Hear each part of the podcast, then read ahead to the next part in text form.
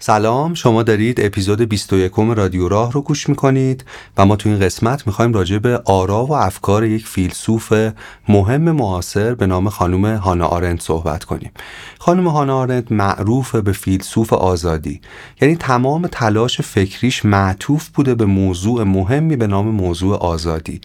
مثلا یکی از کار مهمی که کرده این بوده که دو تا از حکومت‌های توتالیتر یا تمامیت خواه اون دوران رو یعنی حکومت استالین و حکومت هیتلر رو بررسی کرده بعد از فروپاشی ارزیابی کرده در این موضوع پژوهش کرده و به یه مدلی راجع به شکل این حکومت ها رسیده. یعنی یه شباهت هایی رو بین این دوتا ساختار تشخیص داده که واقعا حیرت انگیزه و توی کتابی به نام توتالیتاریسم این در واقع شباهت ها و این مدل فکری رو توضیح میده. خانم هانا آرنت یه ایده مهمی که داره ایده حق حق داشتنه.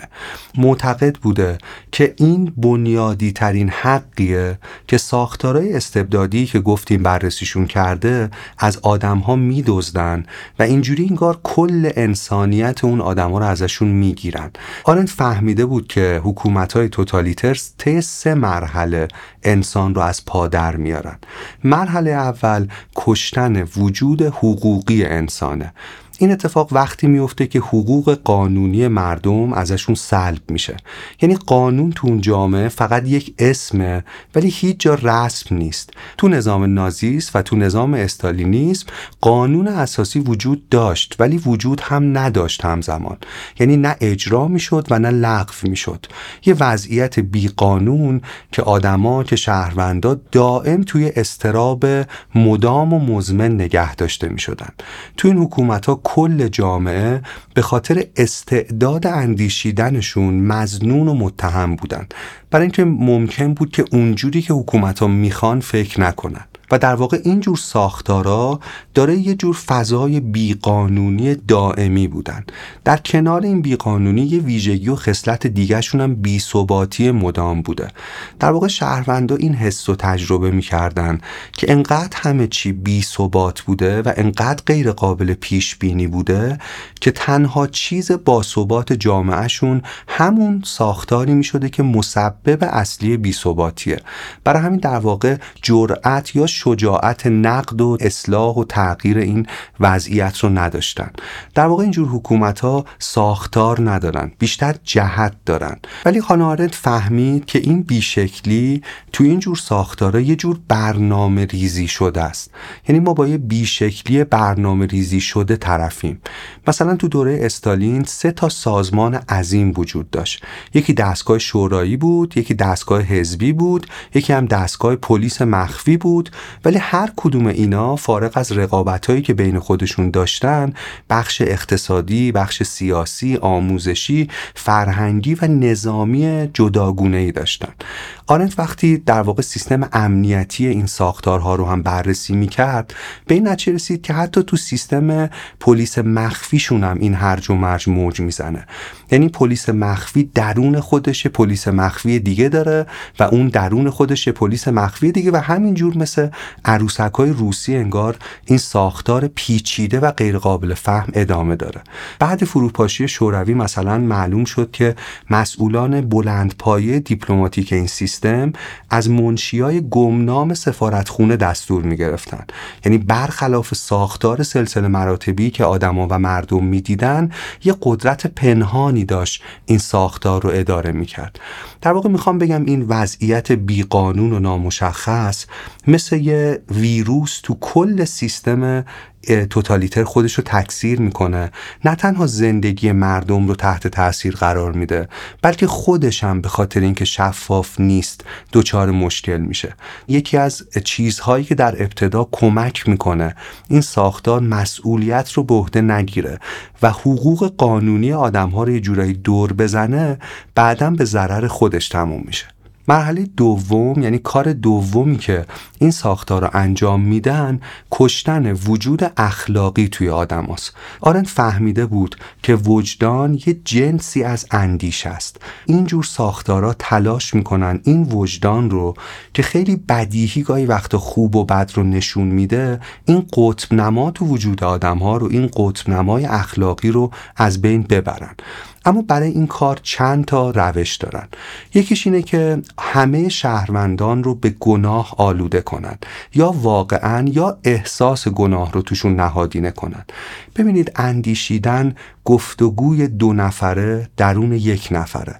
در واقع ما این گفتگویی که همیشه تو سرمون داریم و با خودمون انگار داریم با یه نفر دیگه انگار درون اون داریم صحبت می‌کنیم این چیزیه که اندیشه رو ممکن می‌کنه.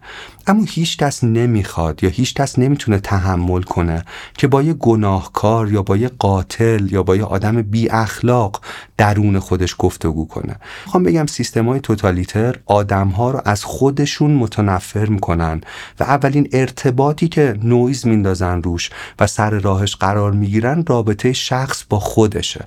چون وقتی این رابطه ایجاد نشه اندیشه ایجاد نمیشه و وقتی اندیشه ایجاد نشه وجدان عملا در اون آدم وجود نخواهد داشت. مرحله سوم نابودی فردیته.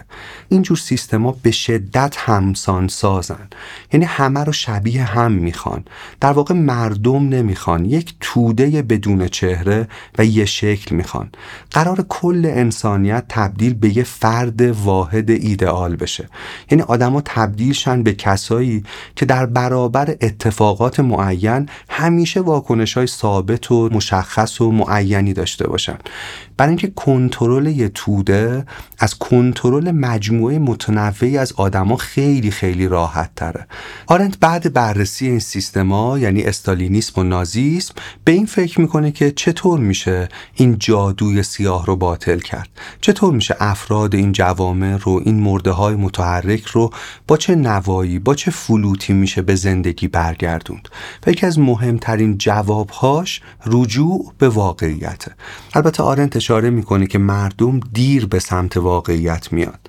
آرن فهمیده بوده برای توده مردم دروغ اغلب خیلی پذیرفتنی تر و جذاب تر از واقعیته. و دروغگو این امتیاز بزرگ رو داره که پیشا پیش می‌دونه که مخاطب آرزو و انتظار شنیدن چه چیزی رو داره و همونم بهش میگه.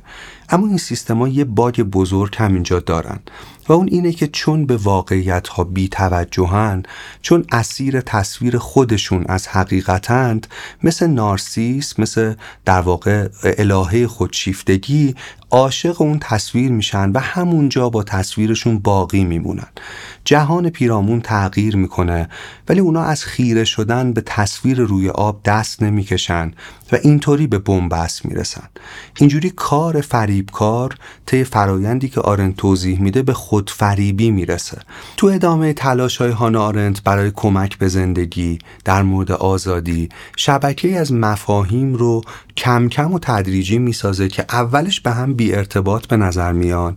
اما کنار همدیگه در واقع یک ریسمان پرقدرت اندیشه رو میبافند مثلا آرنت سه جور فعالیت رو که ما تو زندگی می‌تونیم انجام بدیم از هم متمایز می‌کنه. یکی زحمت یا لیبره. دیگری کار یا تولید یا ورک و سومی که از همه متعالی تره اکشنه. زحمت یه فعالیتیه که ما برای بقامون ضروریه که انجام بدیم. انسان زنده نمیمونه مگه اینکه مثلا نیازهای روزمرش مثل غذا خوردن لباس شستن کشاورزی اینا رو در واقع بتونه رفع کنه. هدف اصلی زحمت خود زندگیه و اثرش هم خیلی زود از بین میره. دومین شکل فعالیت از نظر آرنت کار یا تولید بوده. کار یا تولید یا ورک از زحمت اثرش ماندگارتره.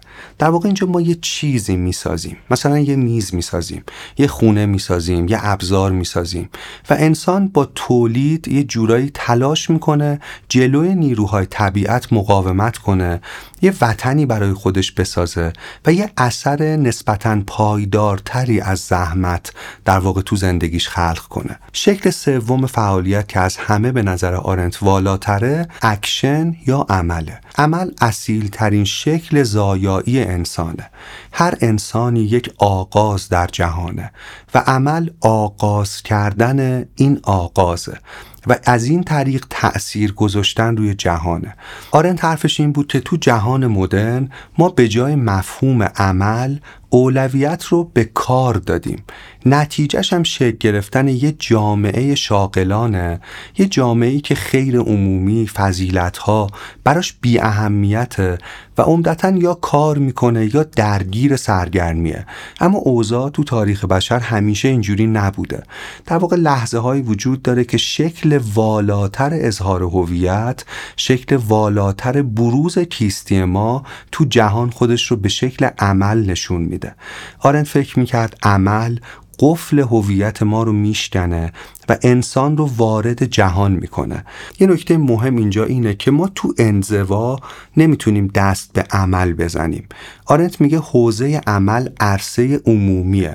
آرمان آرنت اینجا ایجاد جامعه آرزوش شکل دادن به اجتماعیه که توش انسانهای متکثر تو فضاهای عمومی آزادانه بحث و گفتگو کنن صادقانه بتونن نظراتشون رو در میون بذارن آزمون کنن و ایده هاشون رو در واقع به دیگران منتقل کنن و دست به کنش بزنن.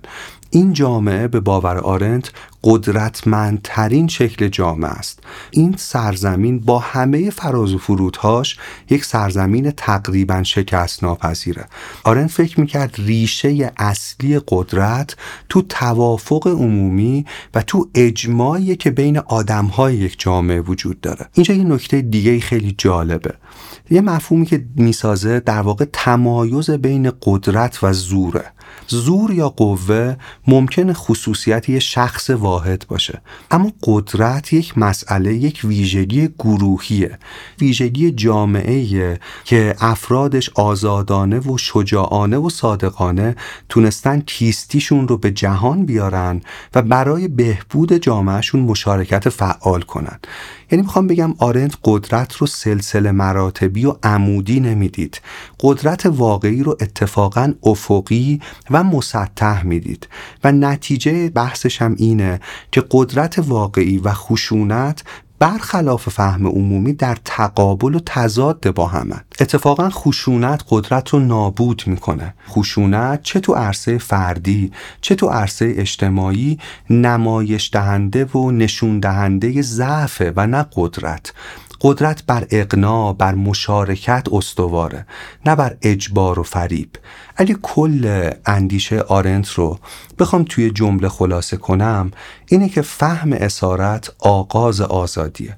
آرنت تو تمام عمرش تلاش کرد که نشون بده ریشه های اسارت آدم چیه و انسان رو نسبت به وضعیتش خداگاه کنه و به سمت عمل آگاهانه سوق بده.